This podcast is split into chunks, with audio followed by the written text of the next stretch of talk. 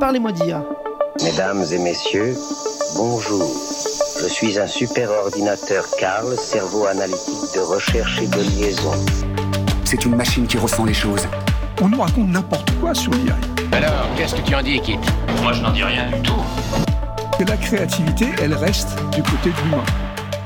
Bonjour à toutes et à tous, je suis Jean-Philippe Clément, bienvenue sur Parlez-moi d'IA, Parlez-moi d'IA sur Cause Commune, la radio pour débattre, transmettre et comprendre. Transmettre et comprendre, c'est aussi l'objectif que se fixe cette émission sur le sujet spécifique des data, des algorithmes et des intelligences artificielles. Nous avons 30 minutes pour essayer de mieux comprendre ces nouveaux outils. Cause Commune que vous pouvez retrouver sur le web cause-commune au singulier.fm, sur la bande FM bien sûr à Paris, sur le 93.1 et sur le DAB+, et en podcast sur votre plateforme préférée. Merci Jérôme Sorel de réaliser cette émission. Merci à Olivier Gréco, notre directeur d'antenne, de nous donner cette opportunité de vous parler data et d'IA. Merci à vous, chers auditrices et chers auditeurs, de tester ou d'écouter de nouveau cette émission. N'hésitez pas à vous abonner et à partager cette émission autour de vous pour lui donner plein de likes et d'étoiles si vous l'appréciez. Et puis n'hésitez pas à nous laisser des commentaires aussi, à nous donner votre avis sur nos émissions. C'est notre seule récompense. Cette semaine, émission spéciale. Pour sujet spécial. Je ne reçois pas un, mais trois invités dans le studio. L'annonce de la semaine dernière mérite un débat et nous allons inaugurer ce format ensemble. Cette annonce, vous n'avez pas pu la louper. Je veux bien entendu parler du communiqué du ministère de l'Éducation nationale annonçant, l'air de rien, l'introduction de l'IA dans le dispositif Parcoursup 2024. Le principe est exposé de manière très simple éviter aux étudiants des hésitations dans leur orientation, limiter au maximum le phénomène des errances post-bac et d'échecs en premier cycle universitaire. Certains résument en disant amener rapidement et efficacement l'étudiant sur le marché du travail. Pour rappel, c'était déjà l'objet de la loi d'orientation euh, et de réussite des étudiants en 2018, dite la loi Auré, qui instaurait Parcoursup. Il s'agissait de mettre euh, fin au tirage au sort dans les formations sous tension et de limiter le taux d'échec en licence. Eh bien, le ministère souhaite continuer sur cette lancée. Pour limiter encore le taux d'échec à l'issue du premier cycle universitaire, le ministère a souhaité faire appel à l'IA. Si nous comprenons bien le dispositif, et nous allons voir ça ensemble, des centaines de milliers, voire des millions de parcours post-bac anonymisés ont été analysés. En fonction de cette analyse profonde, l'IA est capable de proposer à l'étudiant la filière et la formation la plus adaptée à son propre profil pour éviter l'échec en premier cycle. Le dispositif ne s'arrête pas là. Si l'étudiant accepte cette proposition et candidate dans la filière et dans les formations qui lui sont proposées, il augmente son scoring de sélection pour ces formations. A contrario, s'il fait d'autres choix, ceux-ci se voient attribuer un malus dans son score de sélection. Ce dispositif, comme vous le voyez, pose de nombreuses questions. Et pour en débattre avec nous, en studio, j'ai le plaisir de recevoir Madame Marie Crinquant, fondatrice et CEO de la société euh, bah, qui porte bien son nom, Avenir, euh, Avenir AI, qui a été sélectionnée par le ministère de l'Éducation nationale pour implémenter ce dispositif. Rémi Ibark, qui est expert en intelligence artificielle, spécialiste dans les risques éthiques de ces technologies. Et puis Valentin, dont on ne dira pas le nom de famille parce que bah, il est encore, euh, il est encore lycéen, qui est élève en terminale au lycée Carnot dans le 17e à Paris, qui passe son bac cette année euh, grande année, hein, toujours le, bac. Cette année dans les spécialités maths et physique. Bonjour à vous trois. Bonjour. Bonjour, Philippe. Merci d'être en studio avec nous. Alors, euh, parlez-moi d'IA. On va commencer avec Madame euh, Marie Crinquant. Vous représentez la société Avenir AI. Comment avez-vous mis au point votre solution et comment vous pouvez garantir que cela fonctionne alors du coup, notre solution, elle est basée sur un algorithme d'intelligence artificielle. Euh, avec, euh, du coup, on a utilisé énormément de données pour les entraîner. Ces données, ça va être les parcours euh, des différents élèves français dans les dix dernières années. Donc, ça va être leur parcours scolaire du collège et du lycée, toutes leurs notes, leurs appréciations des professeurs, mais aussi, du coup, leur parcours post-bac. Est-ce qu'ils ont réussi dans l'orientation qu'ils avaient choisie dès le départ? Est-ce qu'ils se sont réorientés? Euh, et aussi, par exemple, on peut prendre en compte les activités extrascolaires pour avoir d'autres informations euh, autres que les activités scolaires euh, classiques. Ensuite, cet algorithme, il a été testé donc, sur de nombreux exemples et on a obtenu aujourd'hui un score de 90% de réussite ah oui. Euh, ce qui est déjà extrêmement bien pour un algorithme d'intelligence artificielle de cette envergure. D'accord. Bon, après, il y en a certains qui, pourront dire, qui pourraient dire il y a aussi 10% du coup où on ne sait pas trop ce que, si, le résultat est optimal. On va, on va, y revenir après, vous inquiétez pas, mais ok, très bien. Donc pour vous, euh, le, le, dispositif, il est euh, fonctionnel. Monsieur Rémi Ibark, vous êtes vous expert en IA vous vous occupez souvent de ces questions d'éthique autour des technologies pour, euh, pour les entreprises. Est-ce que le dispositif proposé euh, par la société euh, de Mme Craquant, il, vous paraît opérationnel et conforme? C'est une très bonne question, Jean-Philippe. Et euh, pour qu'un système soit conforme euh, aux attentes et euh, qu'on puisse le déployer de manière fiable, il faut s'assurer qu'il a été développé de la collecte des données jusqu'au retour utilisateur d'une bonne manière. C'est-à-dire que ce type d'algorithmes, ils peuvent halluciner, ils peuvent aussi avoir des biais. Euh, Ouais, L'hallucination, on en a parlé déjà ici, c'est une manière en fait de, de, de, de, de répondre euh, comme si c'était correct, mais en fait euh, la réponse est fausse. C'est ça hein Exactement, c'est euh, c'est l'algorithme ou l'IA générative qui va vous donner une information fausse ou biaisée. D'accord. Très bien. Et du coup, euh, cette, ce- cette conformité, vous, vous, vous sentez qu'elle est, elle est potentiellement euh, possible pour ce, ce- ce- cet outil-là? Il faut respecter des étapes clés pour que cette solution soit conforme et qu'elle puisse être déployée. Est-ce qu'elle ça va être déployée à 3 millions d'élèves? Euh, Donc c'est notamment avoir un audit de sécurité, une documentation qui soit faite pour chaque étape. Et euh, à la fin, de, quand on déploie le système, il faut le tester, le retester, parce qu'il y aura toujours des, euh, des, des biais, des hallucinations, même avec un super audit de, de sécurité. Donc l'avantage, c'est euh, d'avoir des retours.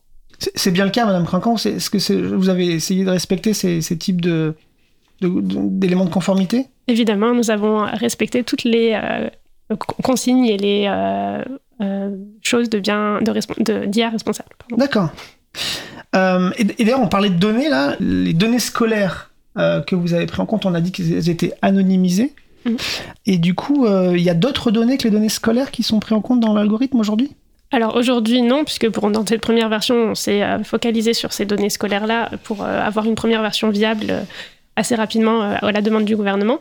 Mais on peut éventuellement, dans les futures, futures versions, envisager de rajouter d'autres données, comme les données des réseaux sociaux, par exemple, qui Ah peuvent oui, donner d'autres informations sur les étudiants.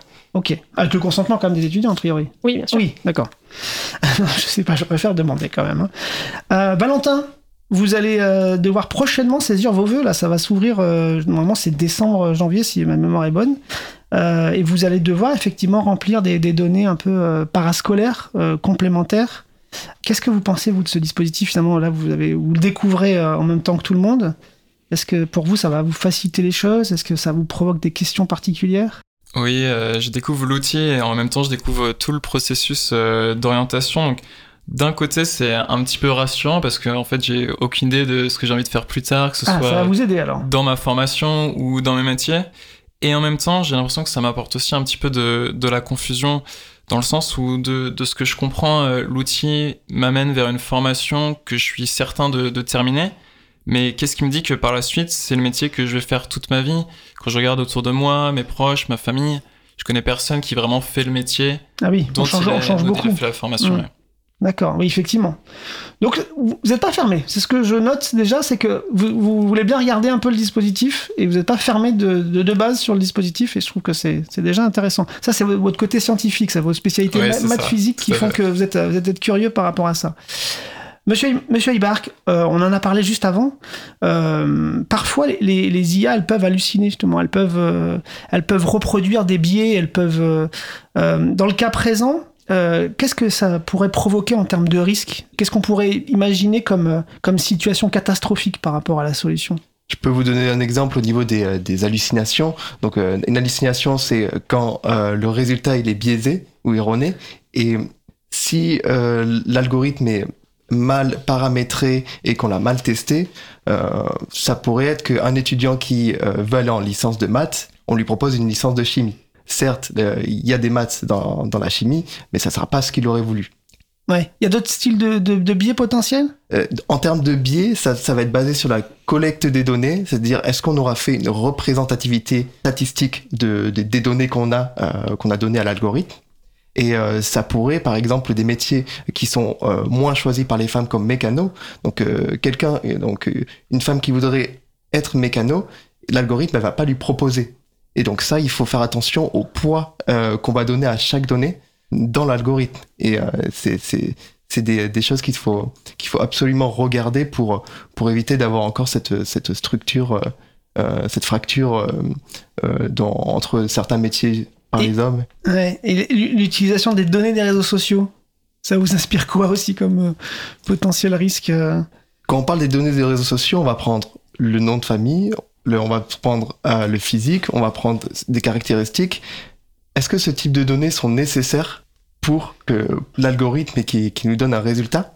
Moi, je pense pas. On prend un exemple de un étudiant qui euh, bah, qui vient d'un quartier plus populaire. Ouais. Il va pas aller à New York pendant ses vacances, il va rester en France. Ouais. Quelqu'un qui est euh, qui vient d'un quartier plus aisé, il va partir à New York et faire des choses plus intéressantes euh, plus jugé, riche, plus ouais. riche par la, euh, jugé par l'algorithme et donc l'orienter vers des métiers euh, qui, euh, qui vont être plus rémunérateurs. Ah oui, et puis avec plus de. D'accord. Ok, oui, effectivement, dans ces cas-là, il faut, faut, faire attention à ce qu'on qu'on poste sur ces réseaux sociaux. Euh, je, vais vous donner quand même la parole, Madame Crinquant, parce que là, on, on, on est en train d'essayer de, de, voir un peu comment, comment, comment on peut trouver des billets dans votre dispositif, mais euh, comment vous êtes prémuni en fait de tous ces risques? Alors, comme je le disais tout à l'heure, on, a, a utilisé toutes les bonnes pratiques de l'IA responsable. Donc, tout d'abord, euh, on a utilisé l'explicabilité. Donc, l'explicabilité, c'est quoi? C'est une fois que l'algorithme va donner une réponse, il va donner une explication de pourquoi il a donné cette réponse.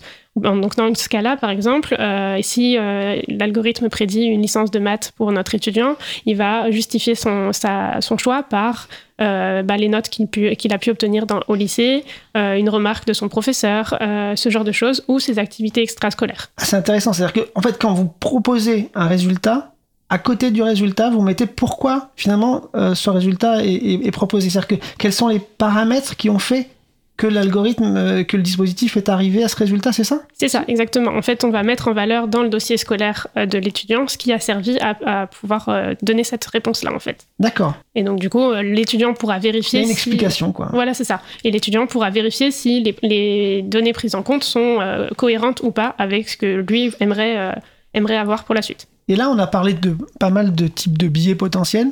Euh, là, on, parlait notamment de ce qu'on peut trouver sur les réseaux sociaux. Ça. Comment vous, vous, prémunissez éventuellement des, mauvais effets euh, de, ces éléments-là? C'est une bonne question. Les biais, c'est toujours euh, une, question très importante dans l'intelligence artificielle, notamment euh, quand on touche à des données personnelles et euh, la vie des gens très précisément. Euh, nous, ce qu'on a essayé de faire, c'est déjà d'avoir des données euh, très diversifiées, puisqu'on a pris la totalité de la population française sans faire de tri particulier entre euh, bah, quartier populaire ou quartier plutôt riche, ouais. jeune fille ou jeune homme. On a pris toutes les données sans, sans, sans, distinction. Donc, du coup, ça, ça nous permet d'avoir une représentativité de la totalité de la population française. Donc, du coup, par conséquence, l'algorithme fonctionne sur la population française, mais on ne peut pas l'appliquer, par exemple, sur une autre population qui aura une. une ah, vous n'allez pas pouvoir le revendre euh, en Europe? Bah, Pas tel quel, en tout cas. Ah, Peut-être, mais. Euh, bah, ça sera quel. réentraîné et, euh, et, que les données soient. Oui, d'accord. Soient... Voilà, c'est ça. C'est parce que chaque population a ses caractéristiques et donc on ne peut pas transférer l'algorithme. D'accord. Donc, du coup, on a déjà cette, cette représentativité de la totalité de la population dans nos données. Ensuite, nous, on a essayé d'avoir une équipe de développement le plus diversifiée possible. Pourquoi on, a, on veut une équipe diversifiée? Euh, pour limiter les biais. Parce que euh, avec une équipe diversifiée, on va avoir une diversité de points de vue, ouais. ce qui nous permet d'avoir des tests qui sont euh, bah, représentatifs de la totalité des points de vue qu'on pourrait avoir. Donc du coup, on va avoir des gens plutôt de, de, milieux, de milieux aisés, de milieux plutôt pauvres. Oui, d'accord. Hommes, ils vont vérifier l'algorithme au regard de là où ils, Exactement. Ils, depuis leur fenêtre. Parce okay. que chacun arrive avec ses préjugés et sa, ses qualités, et donc du coup va avoir un point de vue différent sur la sur l'algorithme. D'accord. Valentin, Là, c'est, on, a, on commence à être un peu plus euh, au fait de ce que le dispositif va pouvoir proposer. Vous avez des, idées, vous, un peu de, la manière de, d'aborder votre, votre remplissage de dossiers dans les, dans les prochaines semaines, là euh, Notamment, peut-être. Euh, alors, il y a les données scolaires, ça, vous y pouvez rien. Hein, c'est, ce que vous avez fait depuis, depuis quelques années. Là, voilà, c'est comme ça, c'est enregistré dans le, dans le logiciel. Par contre, il y a toute cette partie-là qu'on connaît désormais un peu bien dans Parcoursup, le parascolaire, là. Vous avez déjà une stratégie un peu sur les données du parascolaire? Ouais, alors j'ai réfléchi un petit peu, évidemment sans avoir la, la prétention d'être spécialiste. J'ai bien compris que le, fonctionnement de l'outil, c'est plus on a, il a de données sur nous, plus il devrait être pertinent dans notre orientation, ou en tout cas dans, dans le processus. Alors je me suis un petit peu posé la question sur ce serait quoi les, les données supplémentaires qu'il faudrait y incorporer. Alors je me suis dit, un test de personnalité, j'ai l'impression que c'est pas forcément des éléments qui sont pris en compte par l'outil et qui pourraient toutefois être assez euh, intéressants. Je me suis aussi posé la question de- des réseaux sociaux. Par exemple, comme je sais que les réseaux sociaux, ils vont avoir beaucoup de données euh, sur moi, sur, sur mon quotidien et qui ont été accumulées au, au fur euh, des années, bah, probablement que c'est des données qui vont servir aussi à, à l'outil pour, pour m'aider. Ouais. Mais d'un côté, est-ce que c'est pas déjà biaisé de- dès son origine? C'est-à-dire, par exemple, si je prends le, le réseau Instagram, bah, de base, tout ce qu'on va mettre sur Instagram, c'est plutôt des aspects positifs de notre vie qui Ah sont bah, c'est déjà. bien. Ouais, mais c'est pas forcément représentatif de, pas votre de tout vie. mon quotidien, non Donc, Ouais. euh, déjà, si on- ça fait de la donnée supplémentaire, mais est-ce que cette donnée-là pose pas un, un- un problème de, de représentativité? De la même manière, j'ai l'impression que sur les réseaux sociaux, comme ça fait euh, euh, de mon côté déjà quand même euh, 6-7 ans que je suis sur les, les réseaux sociaux, il y a des choses qui sont accumulées depuis, depuis des années. Est-ce que des choses que j'ai dites il y a 5-6 ans, je suis encore euh, en phase avec ces choses-là Est-ce que je suis à l'aise avec le fait que ces données-là puissent potentiellement m'orienter alors qu'en fait, potentiellement, j'ai complètement changé sur ces sujets-là? Il va falloir publier des, des disclaimers de ce que vous avez dit il y a, il y a plusieurs années, c'est ça que vous, vous, vous redoutez? Bah, il va falloir que je fasse le tri en tout cas. D'accord. Euh, Monsieur Ibark, euh, finalement, on voit que cette, ben, on sait, on sait que cette, cette IA, elle n'a pas une intuition.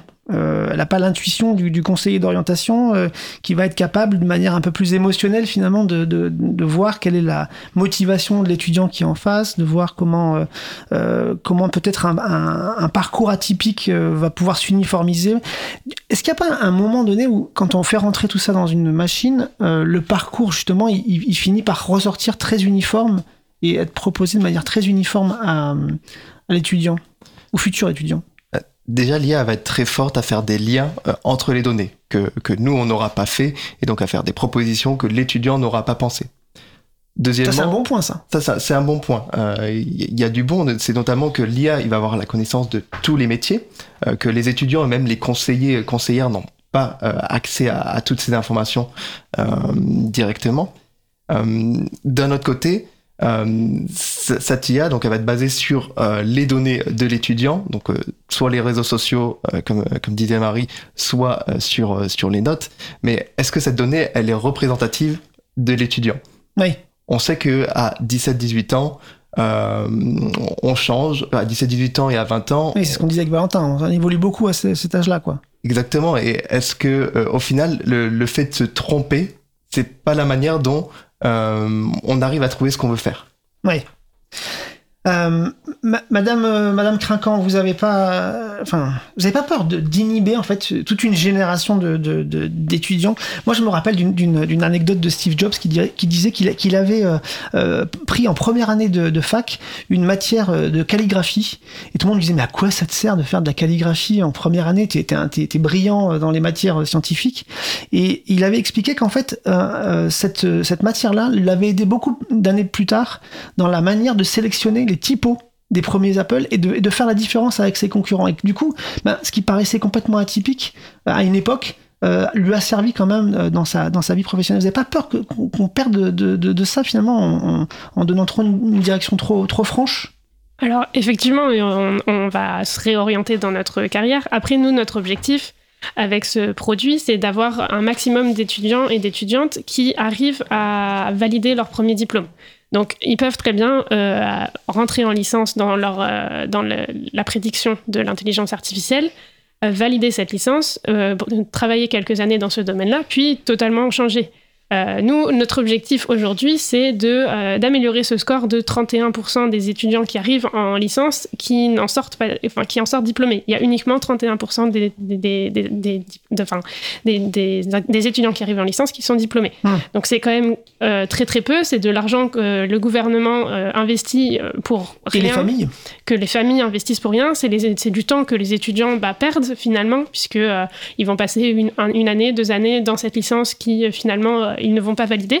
Euh, donc du coup, nous, c'est euh, l'objectif euh, premier de ce produit, c'est de nous faire gagner du temps et de l'argent. et, et vous justement, Valentin, là, vous avez envie de prendre un peu de temps justement dans votre euh, post-bac, dans votre, euh, vous avez envie de, de faire des essais, des, comment, vous voyez les choses? Ouais, c'est ça, c'est-à-dire que moi j'ai toujours eu du mal à, à me projeter euh, professionnellement, c'est toujours plutôt les stages qui m'ont permis de comprendre euh, ce que j'aimais faire ou à l'inverse ce que j'aimais pas trop faire. Donc le fait d'avoir un outil qui me dit à l'avance comme ça, euh, c'est ça que tu vas faire, Alors peut-être que ça fonctionne, mais là, comme ça, c'est assez difficile à, croire dans le sens où, bah, même pour moi, en fait, c'est déjà très difficile de, le savoir.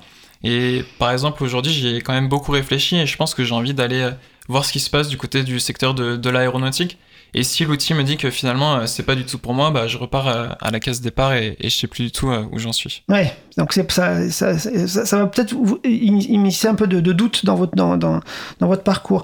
Monsieur Ibark, finalement, ce, dispositif, il induit un principe de société. En fait, il, il, donne des, des, grandes lignes.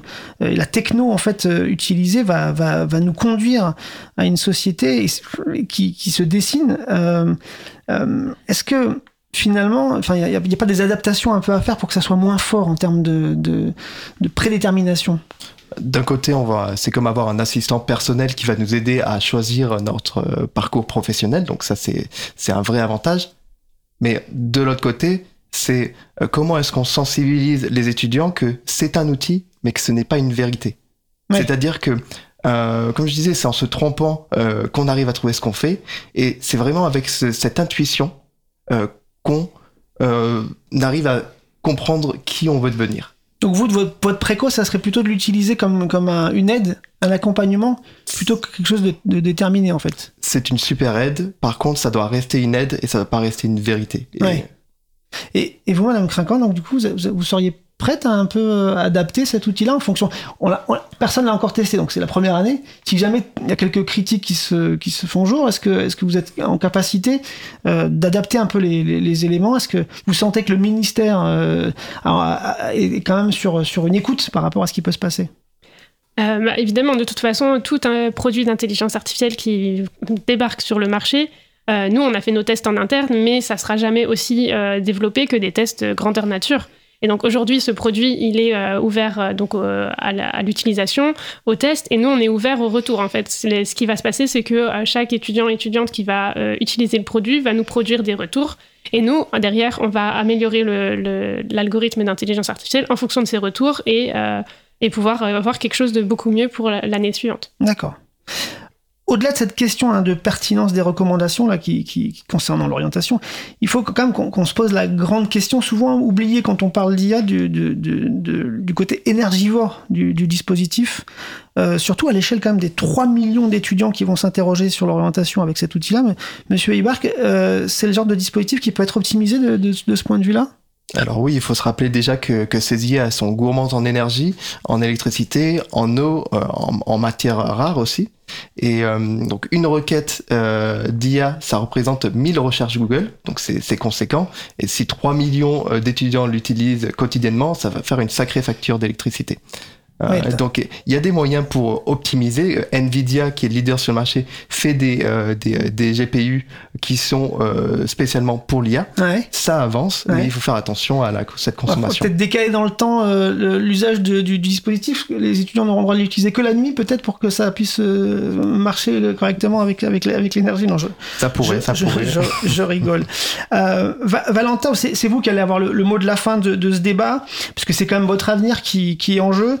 Euh, Qu'est-ce que vous, voudriez garder comme, comme élément de, de, ce dispositif et de cette manière de le présenter euh, Est-ce qu'il y, est qu y, a des choses qui vous font un peu, un peu peur du coup? Ouais, bah, à la lumière de, de nos échanges, euh, pour moi, ce que j'en tire, c'est un outil qui pourrait m'aiguiller. Ça, c'est complètement, ça serait complètement bénéfique. Si c'était plutôt euh, une contrainte ou une restriction, ça je serais plutôt moins enclin à utiliser l'outil. Donc finalement, si on trouvait un compromis et que l'outil c'était plusieurs propositions d'orientation qui sont des recommandations mais que je suis pas obligé de suivre et qui sont pas forcément un, malus, ça je pourrais plutôt plutôt y ah, aller. Déjà un premier retour, Madame Craquant. Oui, bon, enfin, ça, le truc n'est pas encore lancé que déjà vous avez des, des, des retours d'étudiants. Eh bien, écoutez, merci beaucoup pour ce débat. C'était euh, Parlez-moi d'IA sur la question de la manière dont l'IA peut être insérée dans le dispositif Parcoursup en, en 2024. Merci à tous hein, pour ce débat. Nous avons pu voir que, que, les questions sont nombreuses et que les demandes d'ajustement et de régulation ne sont pas anodines. Euh, voilà. Merci. À très bientôt. Non, non, attends, attends, attends, Jérôme, non, stop, stop, coupe, ouais. En fait, euh, euh, bah, pour les auditrices et les auditeurs qui sont encore là, en fait, c'était un gros canular. Euh, J'espère que vous êtes encore là, parce que sinon vous n'êtes pas au courant que c'est un gros canular. Ce débat et le sujet de ce débat étaient des fakes. Comme les IA génératives peuvent en produire très facilement avec un pouvoir de diffusion extrême, chères auditrices et chers auditeurs, excusez-nous, c'était destiné à vous faire réagir, à vous faire réfléchir. Nous avons organisé ce faux débat avec les amis de Data for Good et de Latitude pour vous dire euh, que ce type de réflexion sur l'IA est essentiel, qu'il s'agit bien sûr d'un objectif euh, de, de trois dispositifs. Parce qu'en fait, il y a trois dispositifs. Il y a Parlez-moi d'IA, qui essaye d'être technolucide. Il y a le livre blanc euh, de, des défis euh, de, l'IA euh, de, Data for Good. Et désormais, le jeu, le jeu sérieux, la bataille de l'IA, pro- propulsée par, par l'attitude, bah, sur lequel vous pouvez réagir maintenant que vos identités, vos vraies identités sont, sont révélées. Peut-être Rémi, euh, dont, dont c'est le vrai nom, hein, Rémi Ouais, Ibar. Du coup, c'est toujours moi. Tu, tu peux parler du livre blanc euh, Technolucide en, en- en une minute. En une minute, donc le, le- le livre blanc, on, on- on voyait l'IA euh, évoluer et devenir mainstream, et euh, on voyait qu'on parlait peu des risques. Donc ce qu'on avait voulu, c'est écrire un, un livre blanc sur les défis et les challenges sociétaux et environnementaux de ces IA. On le trouve hein, en ligne sur le, sur le site Data for Good. C'est un, un- un livre blanc très complet euh, qui, qui, qui, qui rebalaye tout- toutes les, toutes les, les éléments euh, dont on a parlé aujourd'hui, avec les, les biais notamment. Et quoi d'autre? Exactement. On parle de fiabilité, on parle de propriété intellectuelle, on parle de biais et on parle bien évidemment d'environnement. Donc c'est, euh, ces quatre rubriques sont, sont, sont inclus. Et allez, allez sur Data for Good pour, pour voir le livre blanc, il est riche. Et c'est le livre blanc qui a inspiré du coup le jeu sérieux La bataille de l'IA, qui a été euh, conçu par euh, les équipes de, de Latitude avec euh, Data for Good aussi, euh, me semble-t-il. C'est quoi le... Alors Valentin, tu peux, tu peux maintenant enlever ton masque. Tu n'es pas étudiant et lycéen. C'est ça. Euh, D'ailleurs, tu, as- tu as dit que tu, tu avais fait des stages. C'est- C'est rare pour un lycéen d'avoir fait des stages. Mais euh, dans quel contexte se- s'est créée la bataille de l'IA Ouais, donc euh, nous, Latitude, on, a une expertise depuis plusieurs années sur euh, bah, la création d'ateliers justement de sensibilisation sur le numérique euh, responsable et engagé, donc les enjeux sociaux et, environnementaux. Et en fait, ça faisait déjà un petit moment qu'on avait en tête tous ces sujets d'IA générative. Et quand on a vu le travail formidable produit par l'équipe Data for Good, bah, on a compris tout de suite que c'était le, contenu qu'il fallait qu'on adapte sur bah, un serious game pour pouvoir faire vivre dans la durée euh, tout, ces, tout ce contenu. Alors Mariko, comment il se passe? Parce que tu es de Latitude aussi, tu fais partie de l'équipe Latitude. Euh, comment se passe ce- ce- ce- cet atelier, euh, la bataille de l'IA oui, c'est ça. Du coup, moi, je suis bénévole Latitude, Marie Couvé de mon vrai nom. Et vraiment data scientist Vraiment data scientist. Et tu peux, non, mais tu peux le dire, tu, tu- tu- tu ne cautionnes pas ce, ce dispositif euh, d'IA pour Parcoursup 2024, on peut le dire. Non, je ne cautionne Voilà. pas. je l'utiliserai pas et j'espère qu'il sera jamais développé. Parce que tu le défends bien quand même. Hein. Oui, j'ai essayé. Et donc, les explications sur l'atelier? Euh, donc du coup, cet atelier, c'est un atelier qui dure euh, au minimum deux heures, euh, qui est pour objectif donc de euh, sensibiliser aux enjeux, aux enjeux de l'IA Euh, il se passe en trois étapes. La première étape, ça va être euh, refaire un historique euh, de, l'intelligence artificielle des années 50 à aujourd'hui. Donc du coup, basé sur le jeu Timeline pour ceux et celles qui connaîtront. La deuxième étape, ça sera plutôt des débats autour des enjeux de l'int- de l'intelligence artificielle générative. Donc du coup, on va vous poser des petites questions autour des différents enjeux. Euh, et il Et le faudra troisième, débattre. c'est un débat. La Voilà. troisième partie, c'est un débat. Comment on l'a fait en fait aujourd'hui, euh, avec des vrais faux euh, interlocuteurs, enfin des profils qui se, qui se gèrent autour. Écoutez, j'espère que cette vraie fausse émission de Parlez-moi ne vous a pas trop choqué, qu'elle vous a donné l'occasion de réfléchir et qu'elle va vous donner l'occasion de réfléchir avec le livre blanc et avec le futur jeu sérieux euh, La bataille de l'IA. Vous pouvez aller voir sur le site de Latitude avec un S et de euh, Data for Good. On se retrouve bientôt pour un vrai entretien, cette fois-ci de Parlez-moi d'IA, je vous promets. Restez sur 93.1 FM sur Cause Commune. Je vous laisse avec les bonnes émissions dans de bonnes mains de Cause Commune. Rayon libre pour le vélo avec Jérôme. Merci Jérôme pour la réalisation. Et puis tout de suite, c'est les lapsus de l'actu. À bientôt. Oh.